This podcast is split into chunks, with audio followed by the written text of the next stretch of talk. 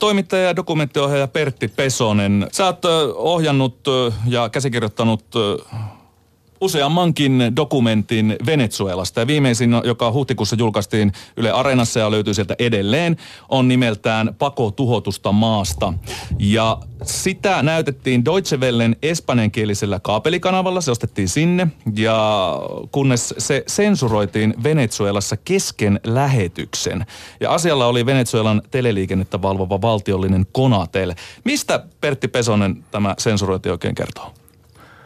No se varmaan kertoo siitä, että ohjelma on tämän valtiollisen viraston mielestä kertonut Venezuelasta tavalla, joka heidän mielestään ei ole hyvä. Se ei sinänsä minulla ole mikään yllätys, että Venezuelassa sensuroidaan medioita. Muun muassa tällainen kansainvälinen tunnettu kaapeli, kaapelissa ollut kanava kuin C N N Español, eli espanjankielinen C N N. Niin se sensuroitiin, olin edellisen kerran Venezuelassa pari vuotta sitten, niin sekin hävisi kanavilta. Oli, kertoi Venezuelasta tavalla, jolla, josta Venezuelan viranomaiset eivät pitäneet. Siellä siis media on ollut kovankin tämmöisen syynin, syynin takana, ja vaan tämmöinen valtion linjaa myötäilevä medialähetykset, ne, niillä on paikka siellä, eikä millään muulla niinkö? Kyllä joo. Minä tosiaan Venezuelassa olen ollut ensimmäisen kerran vuonna yhdeksänkymmentä ja niin edelleen, niin edelleen, niin edelleen. Venezuelassa on nyt tällainen valtiollinen kanava kuin Kanava kahdeksan, joka sitä on itse asiassa aika hauska katsoa, koska se, on, se kertoo sellaista mahtavasta hienosta, josta ihmiset ovat tyytyväisiä, iloisia, nauravat, taputtavat toisille ja kaikki ovat tyytyväisiä. Ja nyt kun Venezuelasta tällä hetkellä lähtee neljäkymmentätuhatta ihmistä päivässä pakeina, niin kerran yksi ystäväni sanoi, että minäkin haluan paeta maasta, ja minä sitten kysyin, että mihin sinä haluat mennä, niin hän sanoi, että minä haluan mennä siihen maailmaan, joka näkyy tällä kanavalla kahdeksan. Okei, okay, okei. Okay. Mikä se, mikä se totuus siellä nyt tällä hetkellä on, mitä sinun dokumentissa kuvataan? Siellä on siis inhimillistä kärsivystä äh, todella paljon, ja dokumentissa kerrotaan, että Kolumbian puolelle on valunut jo miljoona pakolaista Venezuelasta. Niin numerot on vähän vaikea sanoa tarkkaan, mm. onko se miljoona, puolitoista, kaksi miljoonaa, koska niitä ei rekisteröidä missään. Kyllähän tilanne on kauhea. Juuri kuulin tällaisen luvun, kun neljäkymmentätuhatta ihmistä lähtee päivässä, mm. ja tässä taisi aamulla olla uutissa kerrottiin, että Brasilian vastainen raja oli avattu uudelleen. Se pantiin kiinni siksi, koska siellä kaikki paikat on täynnä, mihinkään ihmistä ei mahdu. Mutta Brasilian hallitus sitten näin inhimillisillä perusteella sanoi, että kyllä raja pitää olla auki, että ihmisten pitää pystyä pakenemaan maasta. Mm. Sillä ihmiset kuulee, kuolee ei ole lääkkeitä, ihmiset kuolee ei ole ruokaa, aliravitsemusta, sairaalat ovat ihan hirveitä. Ja jonkinlainen kuva asiasta on se, että kun minä olin siellä tammikuussa, niin yhdellä dollarilla sain kaksisataaviisikymmentätuhatta bolivaria. Tänä päivänä, jos menee sen saman yhden dollarin kanssa Venezuelaan, niin saan sillä kolme pilkku kuusi miljoonaa bolivaria. Okay. Se kertoo siitä, minkälainen inflaatio maassa on. Niin tässä dokumentissa muun muassa mainittiin, että kaksikymmentäyksi minimipalkkaa tarvittaisiin, että pystyy ostamaan itselleen tarvittavan määrän ruokaa kuukaudesta. Että käytännössä ihminen saa yhden palkan. Joo, siellä puhutaan tämmöistä Maduron dietistä. Että se on ollut erittäin tehokas. Ihmiset ovat menettäneet painoa tosi paljon ja siellä on, siellä on todella kaamea tilanne. No kerro Pertti Pesonen lyhyesti, että miten Venezuelan vuosituhannen alun tämä massahurmos, kun Hugo Chávez nousi presidentiksi, niin miten se on muuttunut tämän dokumenttisiakin kuvaamaksi, kuvaamaksi tämmöiseksi massatragediaksi? Niin, Chávezhan nousi valtaan vuonna yhdeksänkymmentäkahdeksan vaaleilla. Se on sikäli mielenkiintoista, että hän yritti ensimmäisen kerran tulla vaale- valtaan vallankaappauksella vuonna yhdeksänkymmentäkaksi. Se epäonnistui. Ja se epäonnistui nimenomaan Chávezin vuoksi. Chávezilla oli vastuullaan Caracasin haltuunotto. Hän ei onnistunut. Seurauksena oli ainoastaan kymmeniä kuolleita ja niin edelleen. Mutta se, mikä minua tässä vuosien varrella on kiinnostanut se, että miten tällaisesta upseerista, joka on yksi upseeri tässä latinalais-amerikkalaisten upseerien sarjassa, siinä kuin joku Pinochet, mm. Argentiinassa Videla.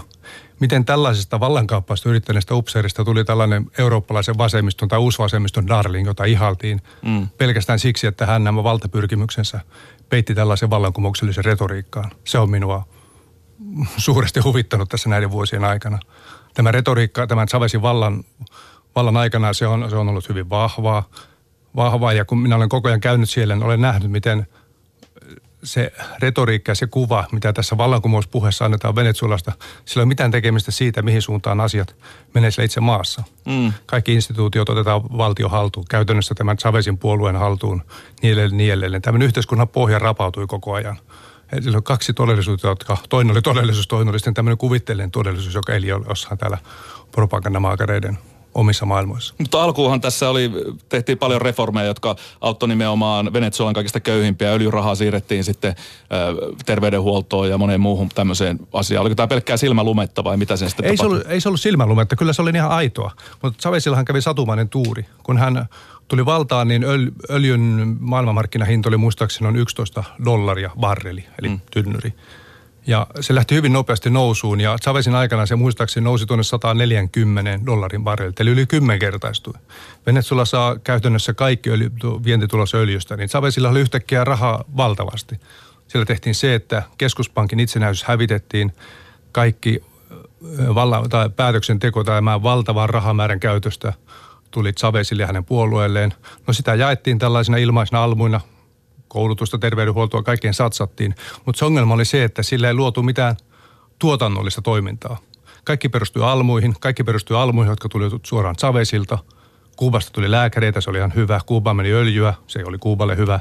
Tämä, tämäkin kauppa toimi. Mm, mm. Mutta se toimi niin kauan kuin no, öljyn hinta lähti romahtamaan, niin sitten, sitten tuota, oltiin taas lirissä. No Hugo Chávez kuoli syöpään ja hänen manttelinsa peri sitten hänen läheinen ystävänsä Maduro, joka on nyt presidenttinä. Millä tavalla asiat on kehittynyt sitten Maduron aikana Venezuelassa?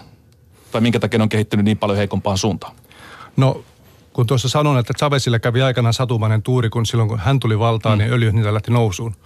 No Madurolla kävi taas päinvastainen tuuri. Silloin kun hän tuli valtaan, niin öljyhinta lähti laskuun. Ja se on saanut monet Venezuelassa ajattelemaan, että tämä surkeus johtuu Madurosta. Mutta se on sinänsä väärä käsitys, koska Maduro vain peri sen systeemin, joka oli luotu jo Chávezin aikaan. Tuotannollinen toiminta oli hävinnyt. Oli otettu valtiohaltuun, käytännössä romahtanut. Sementtiteollisuus otettiin valtiohaltuun, sementistä hirveä pula. Siellä on tällainen iso maatalouden tukitoimintoja tarjoava yritys kuin Agroisland ja otettiin valtiohaltuun. Nyt maatalous ei toimi mikään niin edelleen. Kaikki on ollut tällä samaa jatkumoa. Mutta on totta, että Maduro oli, Maduro oli poliitikko, jonka vahvin vahvuus oli se, että hän oli uskollinen Chávezille. Häntä ei yleisesti, sanotaan näin kauniisti, häntä ei yleisesti pidetä kovin älykkäänä. Kun hän tuli valtaan, hän puhui, että Hugo Chávez laskeutui hänen olalleen pikkulintuna kertomaan sitä, miten hänen pitäisi maata johtaa. Vähän aikaa sitten Maduro puhui televisiossa, hän puhui viidestä pääilman suunnasta. Ihmiset ihmetteli etelä, pohjoinen, länsi, itä. Mikä se viides on? Siellä on tällaisia sammakoita, pääsee suustaan jatkuvasti. Hän ei ole mikään suuri poliittinen ajattelija, sanotaan näin. Niin, entinen bussikuski, joka pääsee sitten presidentiksi lopulta, mikä on tietenkin yhdenlainen tuhkimo tarina, mutta tota... Kyllä, yhdenlainen. Joo. No, mutta siellä virallisten tahojen tietystikin syyttävä sormi osoittaa kohti pohjoista sitä ilmansuuntaa, siis Yhdysvaltoja. Kyllä, totta kai. Mikä Yhdysvaltojen rooli tässä kaikessa on? No Yhdysvalto, Venezuela on öljyn suurin ostaja, mutta se, että tämä poliittinen kriisi ja taloudellinen kriisi ja niin poispäin olisi Yhdysvaltojen aikaansaama, niin se on kyllä ihan puuta heinää. Niin, tämä on uutisointiinkin siitä, että Yhdysvaltain presidentti Donald Trump olisi viime vuonna useaan otteeseen ehdottanut lähipiirilleen tällaista sotilaallista ratkaisua Venezuelan tilanteeseen. Niin mihin Venezuelan kriisi voi pahimmillaan johtaa? Tässä puhutaan jo tämmöisen ulkopoliittisista kysymyksistä. No tuo taas puolestaan osoittaa se, että kuinka korkeatasoinen poliittinen ajattelija Donald Trump on. Koska juuri tällainen uhka, joka tulee Yhdysvalloista, niin se on parasta, mitä Maduro voisi ikinä toivoa.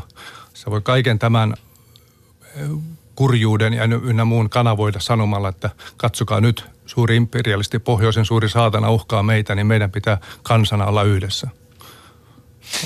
En, en minä siis... mihinkään välintuloon, en, en usko. Mutta tämä on ihan karmeata dataa tai faktaa ja kuvaa, jota sun dokumentissa nähdään, joka siis Yle Areenasta löytyy ulkolinja Pako tuhotusta maasta nimellä. Siellä siis näkyy muun muassa, kertoo vanhemmat tarinoita, kuinka heidän oma lapsensa on kuollut nälkään tai, tai asiantuntijat, järjestötyöntekijät kertoo siitä, että lapsista mitä yli puolet on vakavasti aliravittuja. Kyllä, kyllä, kyllä. Täällä on iso humanitaarinen kriisi käynnissä, mutta apua ei saada perille ulkomailta. Niin. Venezuelan oma maatalous on romahtanut. Ja sitten kun Venezuela ei öljytulosta, ei saa rahaa, tai saa rahaa, mutta saa vähemmän. Ja siitä, mitä saadaan, sitä ryöstetään. Tämä Venezuelan poliittinen eliitti, se on rikastunut valtavasti. Mm. Venezuelan entinen valtiovarainministeri Jorge Jordani sanoi, että eliitti on ryöstänyt noin kolmesataa miljardia dollaria Venezuelan öljytulosta. Eli ei puhuta mistään pikkurahoista. Niin sitten se, mikä siellä jää jalkoihin ja kärsii, on kansa. Mitä pitäisi tapahtua, että tämä kierre saataisiin katkaistua, että ihmiset saisi apua ja, ja lääkkeitä ja muuta. Niin toinen asia tai kolmas asia, neljäs asia, mikäli on tämä lääkepula. Venezuelassahan on valtava pula lääkkeistä. Sairaaloissa ei pystytä hoitamaan ihmisiä, ei ole edes näitä mitään reagenssiaineita, tehdään verikokeet. Ihan perusasiat mm. puuttuvat. Venezuelan hallitus sanoo, että maassa ei ole pula lääkkeitä, lääkkeistä, kaikki on ihan tällaista propagandaa. Ja tässäkin löytyy taustalta se, että yksi syy, miksi Venezuelassa on puolaa lääkkeistä, on siellä on tällainen hyvin kummallinen valuuttajärjestelmä, jossa lääkkeiden ostoa varten on saanut valuutta hyvin edullisen kurssiin. No, lääkkeiden tuonti ei ole kannattanut, on paljon edullisempaa viedä se edullisen kurssiin saatu valuutta mustaan pörssi, josta siitä saa sataa tuhatkertaisen voiton kuin tuolla lääkkeitä. Ja pelkästään tällä kuviolla on ryöstetty noin asiantuntija-arvioiden mukaan on kaksikymmentäviisi miljardia dollaria. Ei ole lääkkeitä, mutta moni on rikastunut. Puheen aamun vieraana toimittaja ja dokumenttiohjaaja Pertti Pesonen ja viimeisin dokumenttisi Pako tuhotusta maasta. Se tosiaan sensuroitiin, mutta sitä, siis Venezuelan tuolla, tuolla tota, kaapelikanavalla, mutta sitä on, se on laitettu sitten YouTubeen ja sitä on jopa kuvattu äh, videolle, joka on levitetty sitten WhatsAppina äh, eteenpäin. Mistä tämä kertoo tämä suuri suosio sun dokumentin osalta, että se leviää tällä tavalla vähän niin kuin epävirallisia reittejä sitten myöskin Venezuelaan? Satoja tuhansia katselukertoja. Joo, eilen aamulla kun katsoin, niin sitten oli tällä Deutsche Welle YouTube-kanavalla katsottu noin neljätuhatta viisisataa kertaa. Sen jälkeen se hävisi sieltä, se otettiin pois. Okei. Okay. Mutta näissä WhatsApp-ryhmissä se on, olen kuullut, että se on kuvattu. Kuva... Minkä takia Deutsche Wellen YouTube-kanavalta se otettiin pois? Eihän Deutsche Wellellä ole mitään, mitään vastuuta Venezuelan suuntaan. Tässä vaiheessa sormi osoittaa tänne meidän oma yleisradiolakiasian osasto. Ilmeisesti Deutsche Welle on katsottu, että heillä ei ole oikeutta tähän YouTube-jakeluun. Okay. Minulla ei ole nappia kauluksessa arvostella tätä päätöstä, mm. se on tehty, mikä tehty. No. Mm. No. no mutta mistä se kertoo, että sitä, minkälainen, mitä itse dokumenttiohjaajana ajattelet, että tämä leviää no, niin no, laajalle kuitenkin? Kyllähän Venezuelassa on valtava ahdistu, ahdistus ja ahdinko siitä tilanteesta, missä he ovat. Ja ylipäätään se, että ulkomaailma kiinnostuu ja jaksaa kiinnostua siitä, mitä heidän maassaan tapahtuu, niin kyllähän se on sellaista jonkinlaista lohtua, lohdutusta he näille ihmisille tuo. Ja olen kuullut eri puolilta Venezuelaa, että se on tosiaan näissä WhatsApp-ryhmissä levinnyt tosiaan tietokoneruudulta kuvattuna se dokumentti. Tietenkin, kun se on H D-nä kuvattu ja mm. muuta, että sitten se jossain tärisevässä katsotaan, mutta pääsitte katsotaan, että se viesti leviää. Että kyllähän se kertoo siitä, että vaikka eihän se nyt mitään suoranaista auta, mutta kuitenkin jollain tavalla se tieto siitä leviää, mitä siellä tapahtuu, niin se tuo ihmisille jonkin, jonkinlaista lohtua. No sä oot Pertti Pesonen tehnyt puolikymmentä dokumenttia ja ollut Venezuelassa paikan päällä. Miten sinun suhteesi nyt Venezuelaan jatkuu tästä eteenpäin, kun sensuuri on iskenyt viimeisimpään dokumenttiisi? Tuleeko jatkossa, tuletko jatkossa astumaan enää Venezuelan kamaralle ja tekemään dokumentteja? No, never say never, eli ei pitää koskaan sanoa, ei koskaan.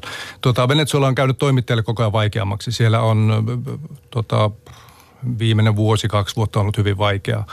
Olin kaksi vuotta sitten menin sairaalaan. Siellä olin olevina eurooppalainen asiantuntijalääkäri, joka sitten kädet, ta, kädet, kädet takana katseli ja ihmetteli, mikä se tilanne on. Ja salakuljetimme kamerat sisään, että siellä ei ole helppoa toimia.